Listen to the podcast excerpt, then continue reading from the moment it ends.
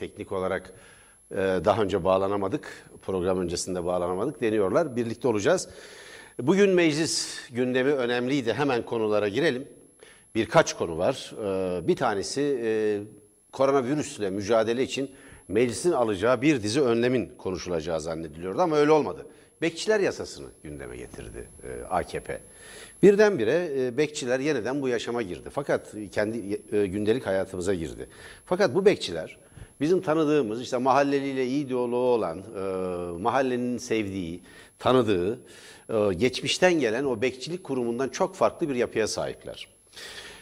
Kamuoyunda ciddi kuşkular var. Bekçilerin AKP iktidarının bir milis gücü, olarak kullanılıp kullanılmayacağına dair bir dizi kaygı var.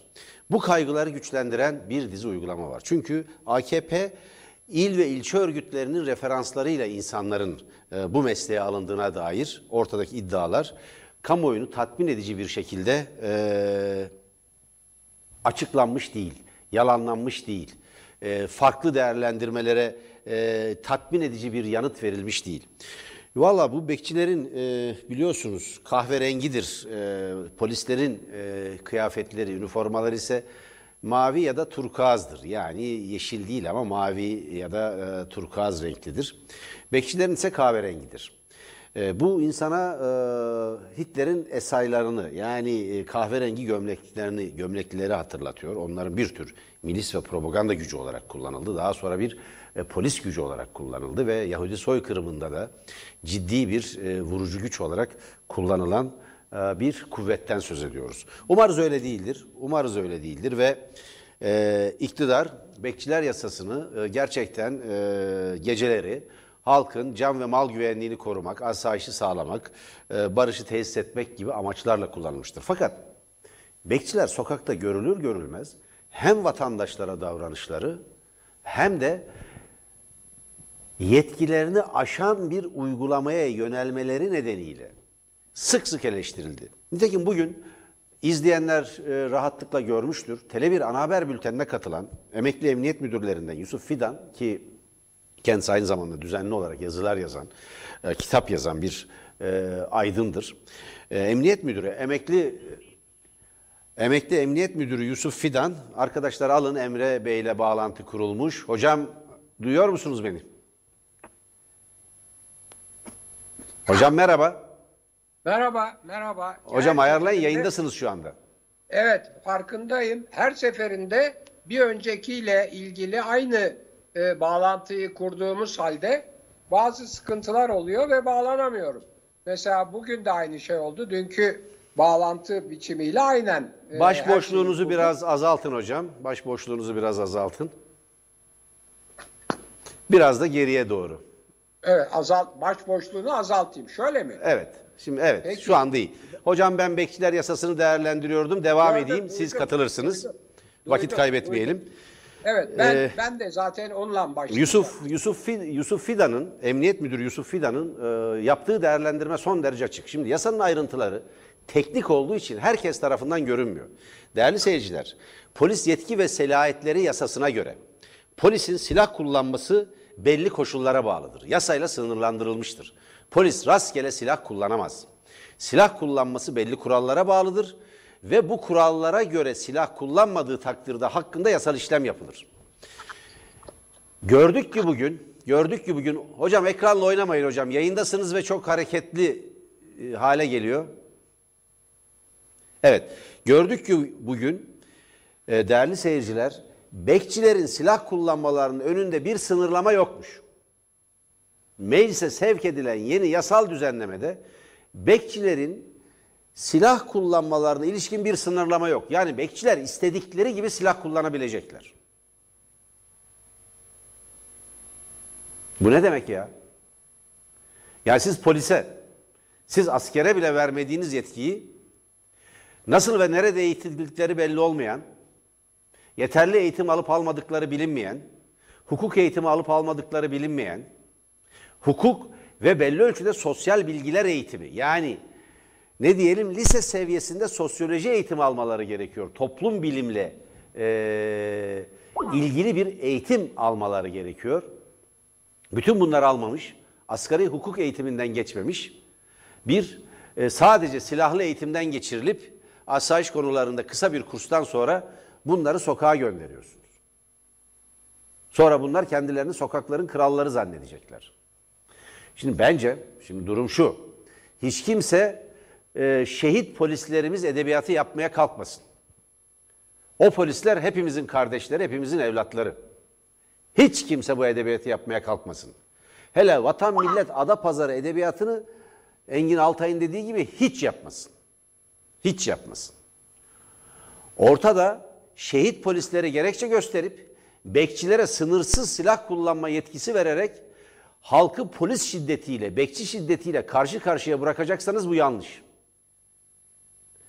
Buna ne bu ülke ne kamuoyu ne de bu ülkenin demokrasi güçleri buna izin vermez. Niyetiniz başka demektir. Sınırsız silah kullanma yetkisi tanıyorsanız niyetiniz başka demektir. Hangi kriterlere göre alındığı, örneğin KPSS sınavından mı geçmişler belli değil. Hangi kriterlere göre alındığı, nasıl bir eğitim verildiği belli olmayan ideolojik bir belirlenim içinde oldukları tahmin edilen ya da bu yönde ciddi iddialar bulunan bir kolluktan söz ediyoruz. Yani polise paralel bir kolluk kuvveti yaratılıyor. Yine mümkündür ki polisin birçok yetkisinin aktarılabileceği bir e, durumdur bu. Bakın adım adım Nazi Partisi'nin yaptığı, ırkçı faşist e, Alman Nazi Partisi'nin yaptığı uygulamalara çok benzeyen bir süreç yaşıyoruz. SA'lar partinin silahsız bir milis gücü gibi kurulmuşken başlangıçta ki silahlar o zaman yasa dışıydı. Bir dizi suikaste kullanılıp daha sonra polisin yerine geçirildi. Yahudi soykırımında da son derece etkin bir rol oynadılar. Şimdi Türkiye'deki bekçilerin kuruluş yasasında böyle bir yapılanma olduğunu söylemiyorum. Ama partilerin denetiminde, partilerin tek başına objektif kriterlerin dışında ve kamuoyu denetiminden kaçırarak yaptıkları her türlü düzenleme hele bu parti iktidarı bırakmaya niyetinin olmadığını ortaya koymuş, demokratik hak ve özgürlükleri yok etmiş, Türkiye ekonomisini bir derin bir krize sokmuş, yoksulluğu, açlığı ve sefaleti artırmış bir iktidarsa ve bir daha seçim kazanma ihtimali bulunmayan bir iktidar partisinden söz ediyorsak bu duruma daha çok bakmalıyız. O bakımdan buradan kamuoyunu uyarıyor, uyarmak isterim ben hocam. Yeni bekçiler yasasıyla yapılmaya çalışılan düzenleme hiç iyi niyetli görülmüyor. Sınırsız silah kullanma yetkisi, gözaltına alma yetkisi, kimlik sorma yetkisi, arama yapma yetkisi. Nasıl arama yapabilir ya? Arama yapmak kişinin özel hayatına müdahaledir. Mahkeme kararı gerektirir. Polise vermediğiniz yetkiyi bekçiye veriyorsunuz. Bekçiler polisin bir altı, üstü değil astı. Ben niyetin çok farklı olduğunu, AKP'nin yeni bir milis düzenlemesine yasal bir kılıf uydurduğunu ve önümüzdeki süreçte bir dizi provokasyonun, çatışmanın, toplumu germe hamlesinin bunun arkasından gelebileceğini tahmin ediyorum ya da böyle bir varsayıma, böyle bir öngörüye sahibim. Umarım olmaz. Ama gidişin bu yönde olduğunu, bu yönde hazırlıkların yapıldığını, bunun niyet, iyi niyetli olmadığını düşünüyorum. Memleket evet. can derdindeyken hocam, koronavirüs nedeniyle insanlar can derdindeyken CHP şey e, AKP bekçiler kanunu çıkartmaya çalışıyor ve buna muhalefet eden CHP'ye de bildiğimiz hamaset üzerinden muhalefet partilerine de saldırılıyor. Buyurun hocam. Evet. Şimdi önce bir küçük teknik açıklamayı tekrardan e, değerli izleyicilerime yapayım. E, borçluyuz. Onun fevkalade yetenekli bir, e, bir grubu var. Onların başında da bizim şaka yollu ta- takıldığımız darbe savar diye, anti darbeci diye takıldığımız bir arkadaşımız var. Her gün en az A, B, C planları gibi üç ayrı hatta belki dört ayrı yöntemle başka başka araçlar ve e, başka malzemeler kullanarak bu bağlantı yapılıyor. Enteresan bir şey. Mesela bugünkü bağlantı dünkü bağlantıdaki aynı yöntem ve aynı araçlarla yapılmaya çalışıldığı halde işlemedi.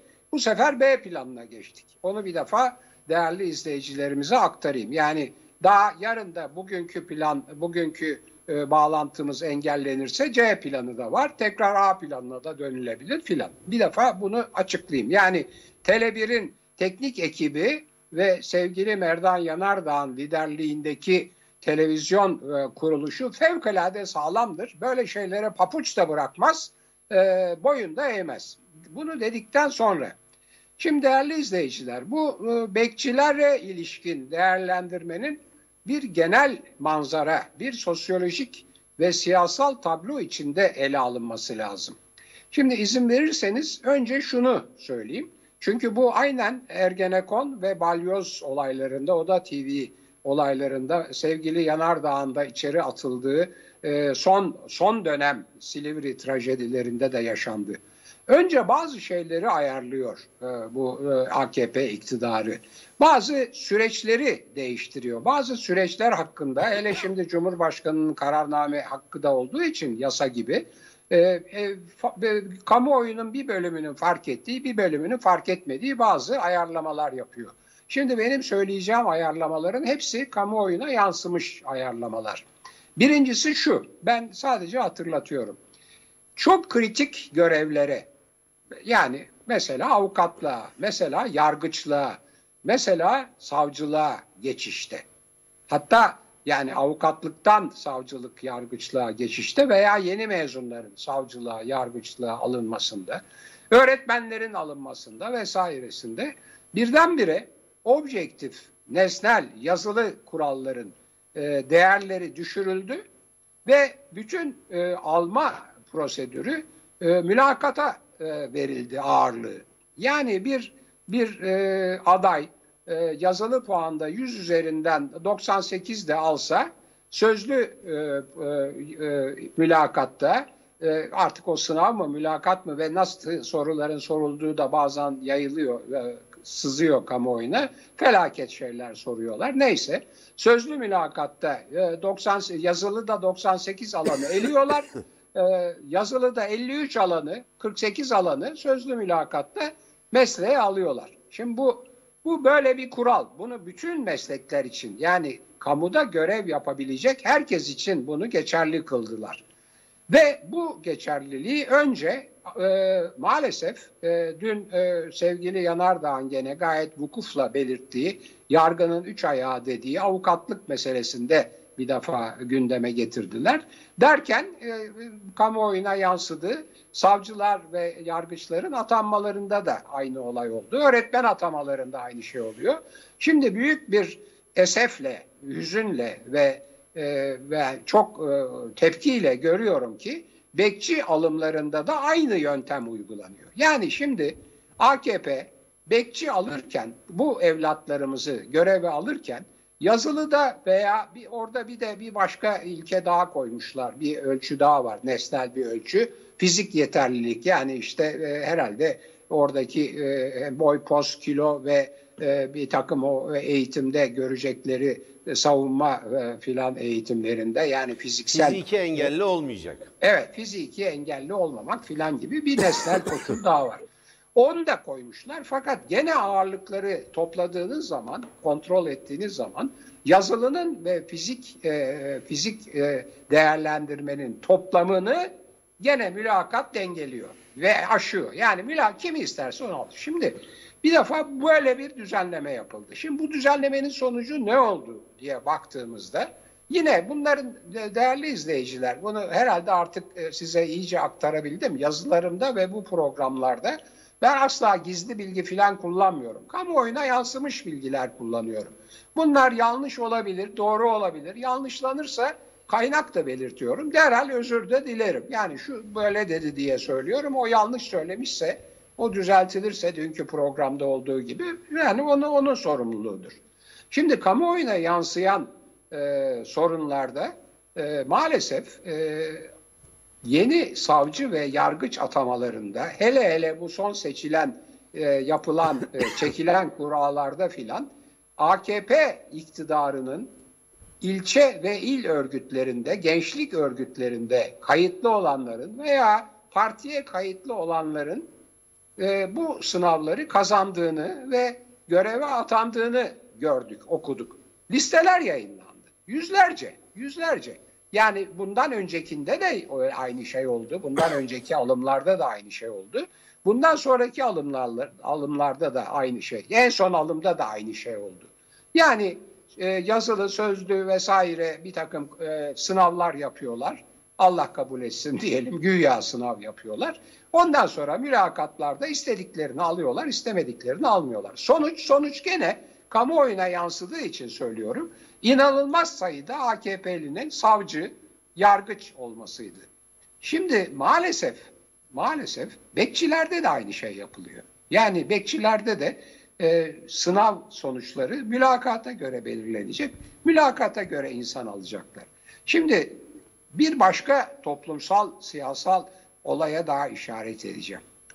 Bir ilçede, bir ilçede e, AKP'liler, ilçe belediye meclisindeki AKP'liler, o ilçede yaşayan e, yoksullara veya ihtiyaç sahiplerine yapılacak yardımların herkese eşit yapılmasındansa partililerine yapılmasını sağlayacak bir takım eylemler ve kararlar içinde göründüler. Bu da kamuoyuna yansıdı. Bu da benim uydurmam değil.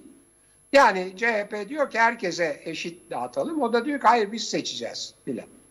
Şimdi bunların hepsini bir araya getirdiğiniz zaman AKP iktidarının zaten 18 yılda veya 19 yıl oluyor işte bu yılla beraber eylemleri kendine bağlı, kendine bağımlı hem de bu sefer vurucu bir güç olarak polis ve e, bekçi tabii ve ve siyasal iktidarın sofası olarak kullanılan maalesef sofası olarak kullanılan adalet mekanizmasına kendine bağlı, partiye bağlı insanları devlet adına devlet adına şiddet kullanan. Çünkü bakın bir, bir bu, bu işin yani lamıcımı yok. Sosyolojide ve siyasette bir tane kural var. Bir toplumda meşru şiddeti yalnız devlet kullanır. Yalnız. Devletin dışında kullanılan şiddet anarşidir, terördür vesairedir. Yalnız devlet adına meşru şiddeti kullanacak olan insanları devlet görevine değil parti bağımlılığına göre alıyor. Bu felaket bir şey. Bu felaket bir şey. Çünkü buna maalesef adaletle başladılar. Adaletle başladı. Şimdi vurucu güçle devam ediyorlar. Zaten polisin ha bu arada tabii bir başka sosyolojik ve siyasal gerçek daha var. Benim gözüm gibi koruduğum, sevdiğim, güvenliğimi bağladığım evlatlarımız polisin son zamanlarda e, şu veya bu şekilde e, siyasal belki eğilimlere uygun olarak veya sertleşmeye uygun olarak şiddetle vatandaşlara muamele ettiği veya sorunları çözerken gereksiz şiddet kullandığına ilişkin çok ve Türkiye'nin her yerinden bir takım olaylar yansımaya başladı. Şimdi bunu da bir kenara koyalım. Devam edelim. Devam edelim. Bir provokasyon serisi yaşanıyor. Yani Çağbella Cami minarelerindeki ezan e, okunan e, operlorlardan yayınlanıyor. Efendim Yüregir'de bir sorun oluyor. Hiç e, çok e, iyi niyetli bir çocuk e, çocuğa silah çekiliyor. Çocuk içeri atılıyor. Bütün bunlar bizzat Cumhurbaşkanı tarafından bizzat Cumhurbaşkanı hedef göstererek CHP'ye mal ediliyor. CHP'nin bunlarla uzak yakın bir ilgisi yok. Hatta Yüregir olayında bir de şey mağdur CHP'li çocuk. Ayrıca herkes tabii hata yapabilir. Yani AKP'li de yapabilir, CHP'li de yapabilir ama partiye mal ediliyor. Yani bunu böyle e, zevkle filan izliyorlar diye.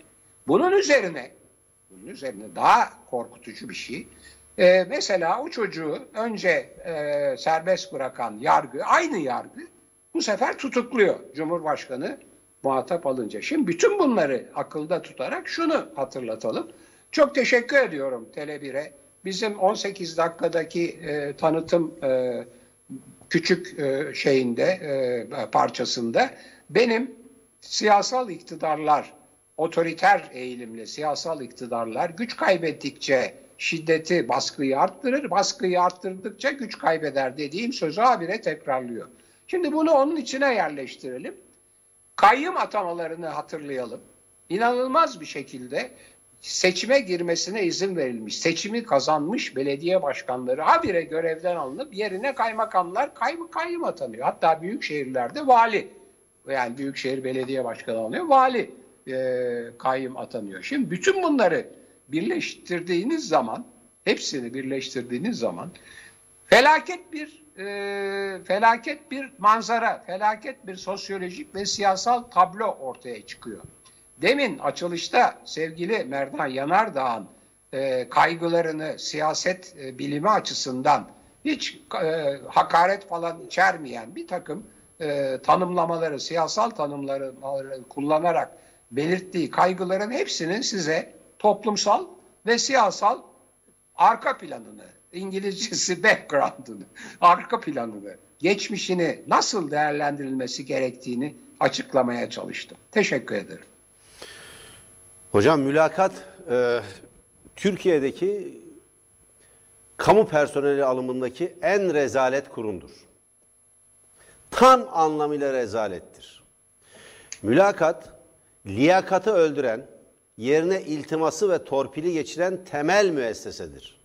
O nedenle mülakatın kaldırılması, bunun yerine objektif kriterlerin konulması gerekiyor. Değerli seyirciler, mülakatın kaydı yok. Mesela bir kamera kaydı yok. İtiraz edebileceğiniz bir yer yok. Çok somut örnekler var. Sınavda 98 alanı mülakatla eliyorlar. Sınavda 51 ya da 54 alanı kazandırıyorlar.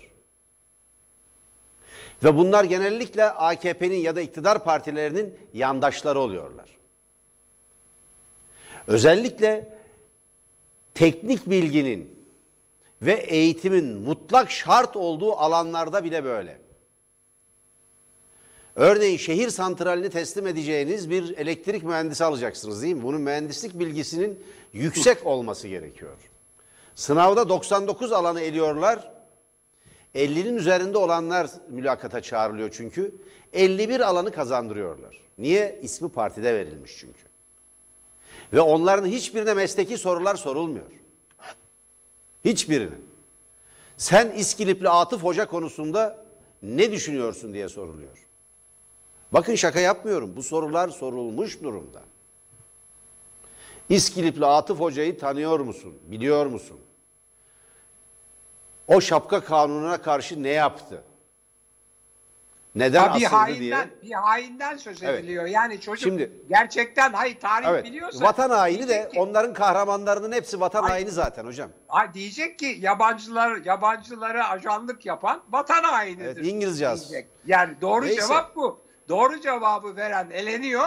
Tabii. Yalan söyleyen, yanlış cevabı Hayır tanımadığını hocam bilmediğini varsayalım. Bilmediğini varsayalım. Elektrik mühendisliği, şehir santralleri, baraj konusunda ne alakası var? Elektrik üretimiyle ne ilgisi var? Şimdi böyle bir e, dönemden geçiyoruz. O bakımdan ya mülakatlar denetlenmeli ve mesleki bir sözlü sınav yapılmalı. Şu tercih edilebilir. İşe alınacak kişinin sadece yazılı bilgisi değil, görgüsüne de bakılmak istenebilir, insan ilişkilerine de bakılmak istenebilir vesaire. Anlatım yeteneğine, telaffuzuna her neyse.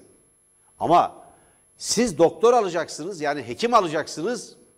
Hekime şeyi soruyorsunuz. Uhud Savaşı'nda ne olmuştu diye. Onu bilmezse sanki bakın sanki açık kalp ameliyatı yapamayacak diye bakılıyor. İşte bu bir orta çağın saldırısıdır. Bir orta çağ zihniyetidir. Bekçileri de böyle alıyorlar değerli seyirciler. Hocam şimdi e, altyazıyla geçtik. E, son dakika e, Sağlık Bakanı son durumu açıklamış. Şimdi korona varken bekçi kanunu konuştular. Ölü sayısı, kaybettiğimiz yurttaşlarımızın sayısı 4609'a çıkmış durumda.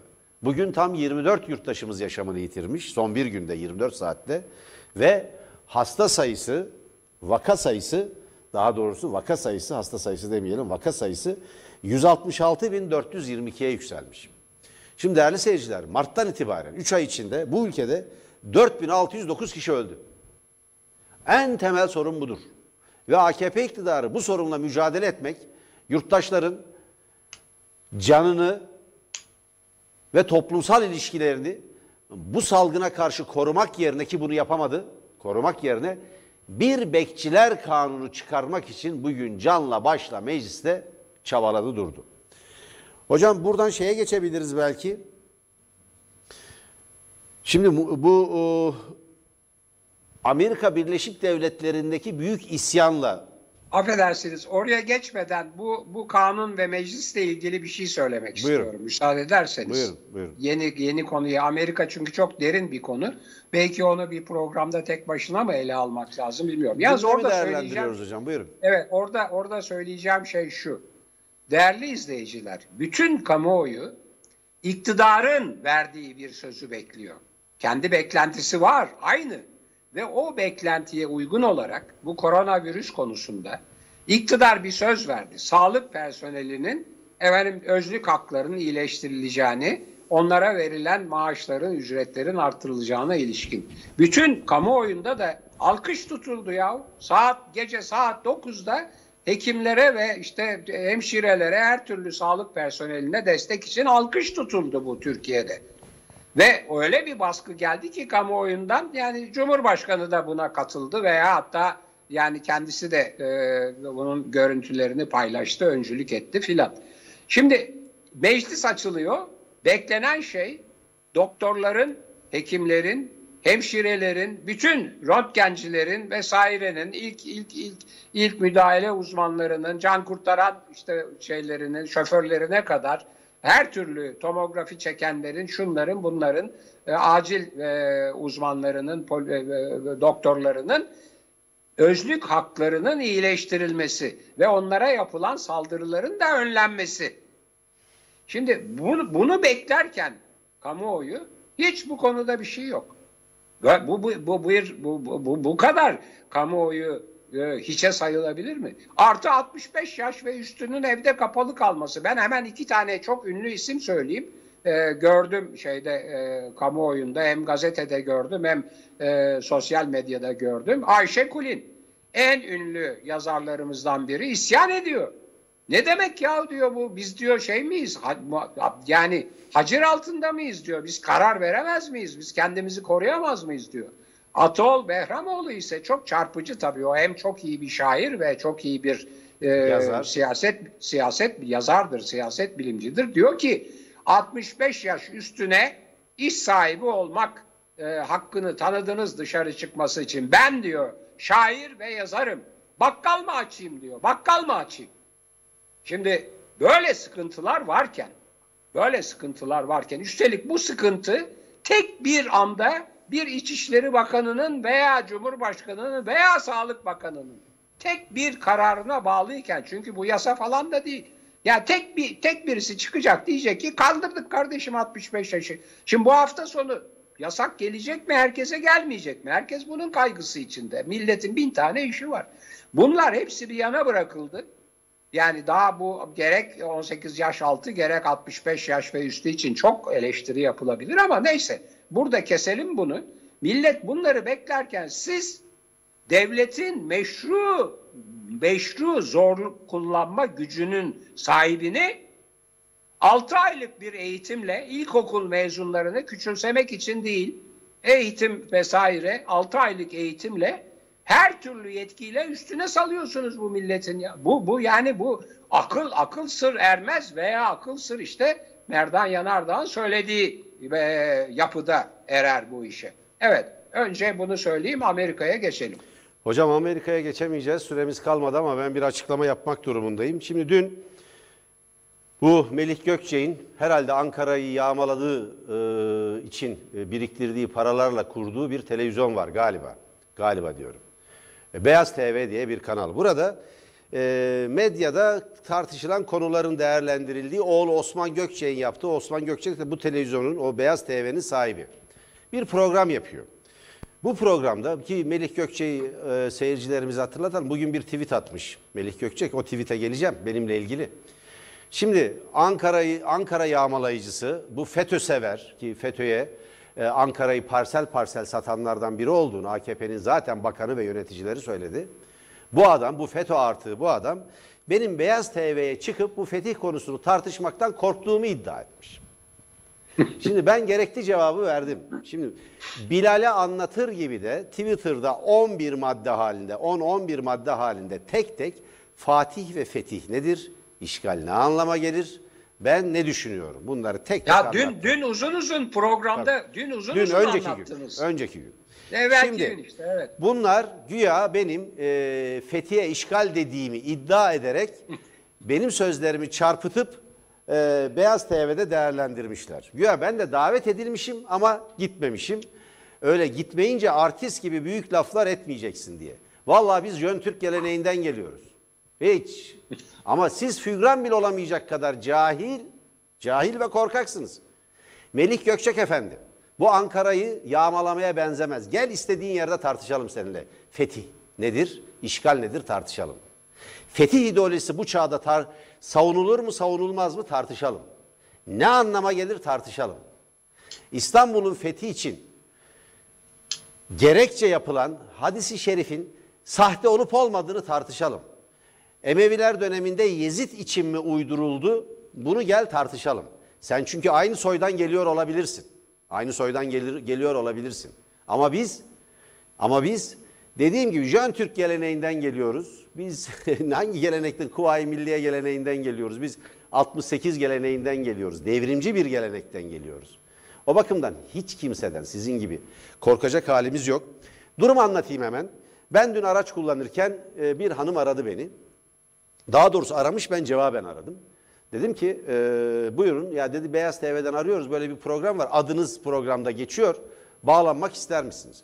Dedim ki ya ben araç kullanıyorum şu anda programda ne konuşulduğunu da bilmiyorum. E, eğer yetişirsem bağlanayım. Ve yetişemediğim için bağlanma imkanı da olmadı. Şimdi bakın, Yani davet yok Bir de önceden. program başlamış hocam. Program dakika, başlamış. Şimdi dakika, uyanıklığa bir bakar dakika. mısınız? Ben, ben zor anlarım. Ben zor anlarım. Yani program öncesi size katılma daveti yok. Yok hayır. Ha, iyi anlayalım onu. Tabii. Program öncesinde çağrılmış değilim. Program başlamış ben onları arıyorum. Program başlamış ve programı izlemediğim için de yani eve ulaştığımda program bittiği için de tekrar aramadım. Şimdi ben davet ettim. İstediğiniz yerde Ankara yağmacısı Melih Efendi sana sesleniyorum. İstediğin yerde bu Ankara'yı parsellemeye, satmaya, küpünü doldurmaya benzemez. Sen önce onların bir hesabını ver. Ankara yağmasının bir hesabını ver. Bak Mansur Yavaş dosyalarını teker teker gönderiyor senin. Onlardan bir aklan ondan sonra gel. Bak biz yargılandığımız davalarla onur duyuyoruz. Bak, yargılandığım her davadan onur duyuyorum ben. Ama sizin hayatınızda onur duyacağınız bir davanız bile yok. Yargılandığınız. O ona benzemez. İstediği yerde bu Melih Gökçek'le Ankara, Fetih, Fatih vesaire tartışırım. Şimdi Os- Osman Gökçek'i tanımıyorum. Tam programda hangi ifadeleri kullandı bilmiyorum. Videosunu da görmedim. Ona bir şey demeyeceğim. Ona bir şey demeyeceğim ama şöyle ucuzluklar yapmasınlar. Program başlamışken daha ben neredeyim belli değil. Ya programdan haberim yok. Programın başladığı anda arayıp katılmak ister misiniz? Ya diyorum ne söylediler? Ya adınız geçebilir. Ya nasıl geçebilir adım yani? Adım geçer mi geçmez mi? Ya nereden bileceğim ben adımın geçtiğini? Araç kullanıyorum diyorum. Cep telefonumdan aramaya çalıştım. Araba kullanırken cep telefonundan program izlemek de mümkün değil. Zaten e, ulaşamadım oradan da. Ve dolayısıyla geldi geçti. Zaten Beyaz TV gibi ucuz 3. sınıf televizyon kanallarıyla da bizim bir işimiz yok. Arkasından böyle tuzak kurup böyle şeyler, tweetler atmaya kalkıyorlar. Her yerde sizin kralınızla biz tartışmaya hazırız. Sıkıysa gelin. Bakın Tele1 stüdyolara açık. Bununla bitirelim hocam. Neyse gene dua- edin. Ee, tam o sırada telefon ettikleri sırada bir de polis yollayıp başınıza. Vay Yak sen yak arabada- yak onu yapamazlar onu Hayır, yapamazlar. hayır, arabada, Hayır. arabada hep kullanıyorsun. Ben bir şey söyleyeyim mi hocam? Bir Ankara savcılığı polis polis Melih Gökçek'in evini bir sabah bir tebligat için çalmış korkudan bayılmıştı. Hayır yani Tabii. bunlar bir de hayır onu da yapar. Bir de yollar sen araba kullanırken telefon kullanıyorsun diye ceza da yazarlar. Yani Yazdırırlar. ihbar ederler diyorsunuz. Her neyse Evet, evet, bu, e, bunun bir önemi yok. Bir kez daha söyleyelim değerli seyirciler. Ben hemen Twitter adresim aşağıda yazıyor. Merdan Yanardağ e, Twitter adresimden ulaşabilirsiniz. Göreceksiniz orada. 10 madde halinde yazdım. Bir de burada Sayın Emre Kongar'la birlikte biz zaten e, İstanbul'un fethi e, 20, 29 Mayıs'ta fethi üzerine iki gün üst üste bir değerlendirme yaptık. Ne söylediğimiz son derece açıktır. Son derece açıktır. Bir fethiye işgal demedik. Neyin işgal olduğunu da net bir şekilde açıkladık. O yüzden ilkel bir fetih ideolojisini savunanlar bu ülkede özgürlük ve demokrasinin düşmanlarıdırlar. Bu kadar. Bu kadar açık. İlkel bir fetih ideolojisini savunmak. İlkel bir, bu çağda fetih ideolojisini savunmak. Bunu gelin tartışalım. Fetih orta çağa ait bir kavramdır ve meşrudur. İstanbul'u fetheden Fatih işgalci değil, Fatih'tir. İstanbul'da fethedilmiştir. Tıpkı başka fetihler gibi. Başka fetihler gibi. Niye Bosna Hersey'in fethedilmesini kutlamıyoruz? Niye? Kaybedildi çünkü orası. Peki İstanbul ne oldu? Birinci Dünya Savaşı'nda İstanbul'a giren düşman ordu, orduları Fatih değil, işgalcidir. Bu çağda işgaldir onun adı. Filistin topraklarını işgal eden Siyonistler, Filistin topraklarını ele geçen, ele geçiren, orayı, o bölgeyi kendi toprakları ilan eden, yeni yerleşim alanları açan İsrail işgalcidir. Fatih değildir, o topraklar da fethedilmiş değildir. Peki İstanbul'dan işgalcileri kim kovdu? Kuvayi Milliye. Yani sizin duyduğunuz zaman tüylerinizin diken diken olduğu bu ülkenin o devrimci soyundan gelen Kuvayi Milliye güçleri. Mustafa Kemal aldı. Mustafa Kemal bu kentin ikinci fatihidir o anlamda. Tırnak içinde ikinci fatihidir. Fakat ona Fatih denmez. Ona Ulusal Kurtuluş Savaşı kahramanı denir. Eski çağla, orta çağla yeni çağın arasındaki fark budur. Şimdi yine hocam e, bu sefer de kısaca Melih'i anlatır gibi anlatmaya çalıştım. Anladığımı bilmiyorum. Hoşçakalın değerli seyirciler. Evet. Yarın görüşmek üzere. Amerika'yı da yarın konuşuruz. Elinde elinde İncil'le Evet, kilise bir önünde. süreyi geçtik. Evet. Evet, Hoşçakalın. elinde İncil'le kilise önünde fotoğraf çektiriyor. O kilise Trump'ın Trump'ın politikalarına karşı olduğunu ilan etmiş bir kilise. Bir de o tarafı var işin. Tam bunlar hem cahil hem hem din din din Hem de korkaklar. din- hem de din dini kullanıyorlar. Yani Evet. tam festival. Evet. Peki yarın görüşürüz. Hoşçakalın.